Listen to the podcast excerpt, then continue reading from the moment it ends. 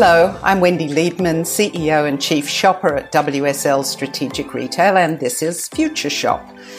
Today, my guest is my business partner, dear friend, and partner in all things shopper, WSL's President Candace Corlett. She runs all our proprietary How America Shops and How the World Shops research, amongst many other things at WSL. Hello, Candace. Hi there, Wendy. Nice to be back on Future Shop. We're adding a new segment to Future Shop today. It's called What's Up at WSL, but really just What's Up. From today on, in between our longer form interviews with retail leaders and innovators, we're going to share with you a sneak peek of what the WSL team is seeing emerge in all our research, our retail innovation work around the world. We're going to focus on one or two burning topics or issues that you should know about now so you can understand where we're headed and where shoppers are headed. So that's the intro, drum roll for our new section.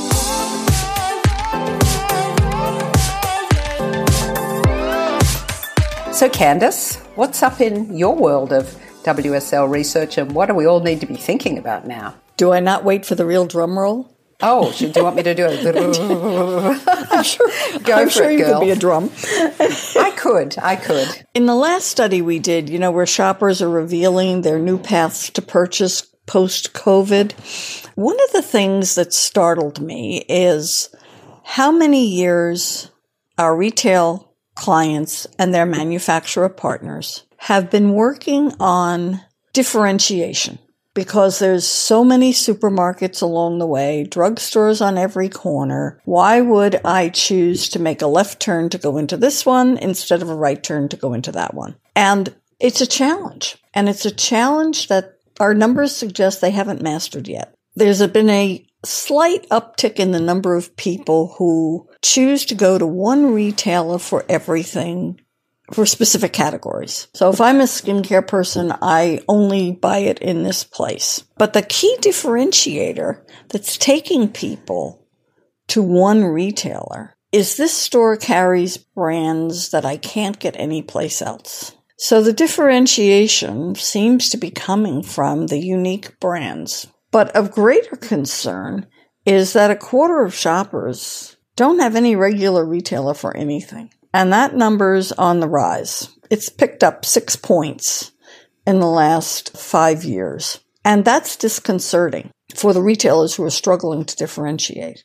But there's clues, as always, in what the shoppers are telling us on why this is happening. Yeah, it's so interesting you say that because I remember work we did for one of the very large US retailers a number of years ago, and their focus was so much on, well, we've got busy families and they want to get everything done under one roof. And this work, I remember when you, you know, first walked the rest of us through it, this work would indicate, you know, I'll do it wherever I am. Well, and that is what is compounding the challenge.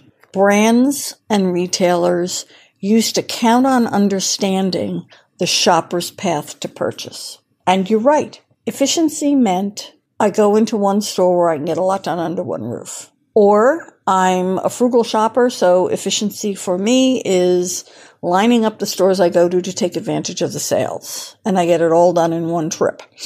Now the definition of efficiency has changed. Having a list, you know, when I shopped for my family when everybody was young, you had a list and you went up and down the aisles and you got everything on the list. Now I have an online list and I go down and check off the things I want to reorder and it's all list driven. But what more shoppers are telling us is that I just pick things up wherever I happen to be because I know I'm probably going to need it and then it's off my list. And that applies to whether I'm buying toothpaste or first aid or bottled water or household cleansers or laundry detergent, coffee. I just pick it up where I see it so I don't run out. And that's what I call spontaneous shopping is the new efficiency. You know, what's interesting about that too is obviously we've all lived through and are continuing to live through this pandemic. And we saw this, what you're talking about, the spontaneity emerging before the pandemic, way before, right? Oh, yes, yes. So as we move out and, you know, people tried to reduce the number of trips they made and all of this, how do I have to think about, how do our clients have to think about this now as the world opens up again? Well, like so many things in life coming out of this pandemic, it's a time to really step back and assess what we don't know and what will we do differently. You know, what has it been? 18 months almost? Let's not waste the lessons of the pandemic by continuing to do the things that were really inefficient in our lives or that made our lives harder. And one of those areas is how do I get my shopping done? How do I get my basic shopping done? And that's what we're talking about here. It's shopping for the basics that you need to fill the pantry to keep everybody in the house happy. It's not, you know, the browsing through gift shops and interesting clothing or accessories. It's for the basics. And what people are saying is I have been in the habit really since 2016 is when we first saw this emerging. I just pick stuff up as I go. And when we think about execution at retail, the DIY stores, Home Depot in particular, have given over huge square footage to household supplies. And it's in response to this urge from shoppers. If I see laundry detergent, household cleaners, paper towels, I'll pick them up while I'm in the Home Depot. And then I've got it, and it's one less aisle I have to go down to when I'm in the regular supermarket. So, the other part of that that's interesting to me, and I was thinking about this in the context of online shopping, because even there, this is spontaneity, right? I'm online looking for a birthday present to ship to a relative somewhere around the world. And all of a sudden, either something pops up or I remember that actually it did happen this weekend that I was out of mosquito bug thingy stuff. And I thought, oh, gee, could I just get that while I'm here? So there I was buying X and I clicked on to buy Y. And it was even in that digital space, spontaneity was part of how I just got something off my list, something I was about to forget. And I think we are all walking proof of spontaneity is the new efficiency. You don't have to think about bug spray probably for the rest of the summer. You're set. Take it off your mental list, take it off your shopping list. And that's what people are saying. There are certain categories, even if I get home and I discover I already have one, that's okay. I'm going to use it. It won't go to waste. And now I don't have to think about it for two or three months. So, you know what else this brings to my mind, which I think is really important for all our listeners to think about too, is coming out of the pandemic. The issue for a lot of retailers is, is traffic in the stores because a lot of people are buying online, as we've all seen and we see in our own research. How do we think about this in our mind's eye? Because it's not that people may not be in the store. It may be that the bug spray that I used to look for in aisle seven now I bought it somewhere else. So it's, if I'm just looking at normal metrics, I would say, oh, Wendy's in the store. But in fact, I'm not down that aisle because I bought spontaneously somewhere else. So the way we look at measuring and the way we look at path to purchase requires a different, really a different way of thinking. Yes, and well said. Coming out of this upheaval in the way we buy our basic goods, to be remembered is don't presume that what you knew two years ago applies today.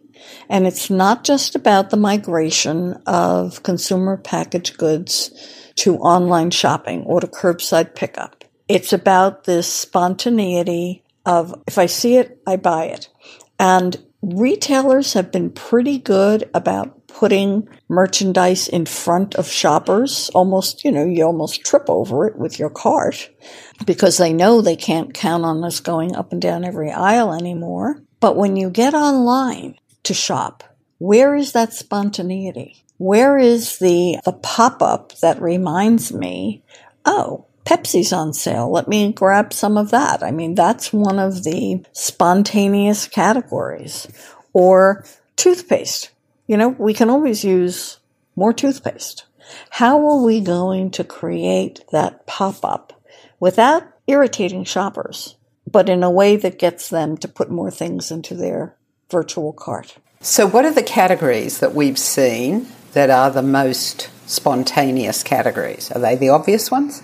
Well, I don't know what you might consider obvious, but it's certainly bottled water, anything in oral care, first aid, Nothing more frustrating than needing a band aid and you don't have any. And lighters. The lighters that you use to light the fireplace or light the outside torches. Something that you might not think of buying. And then, of course, laundry care, carbonated beverages, home fragrance, coffee, a new form of vitamin.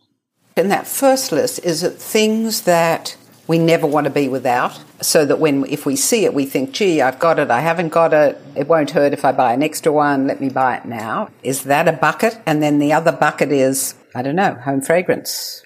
I don't know coffee that's definitely something i never want to be without right? Well and or home fragrance i'm tempted by a new scent or it's a new form. Hand and body moisturizers. I see a new scent or a new form or a new brand and I want to try it, or a new promise. It's taken out the chemicals and replaced it with natural fragrances. So that feels a lot like the days when we would say there's something new, it surprised me, I didn't know it was there. Oh, I'll buy that. Like the impulse of that, right?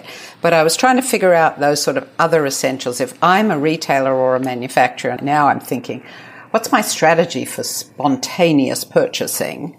You know what I think is the wonder of today?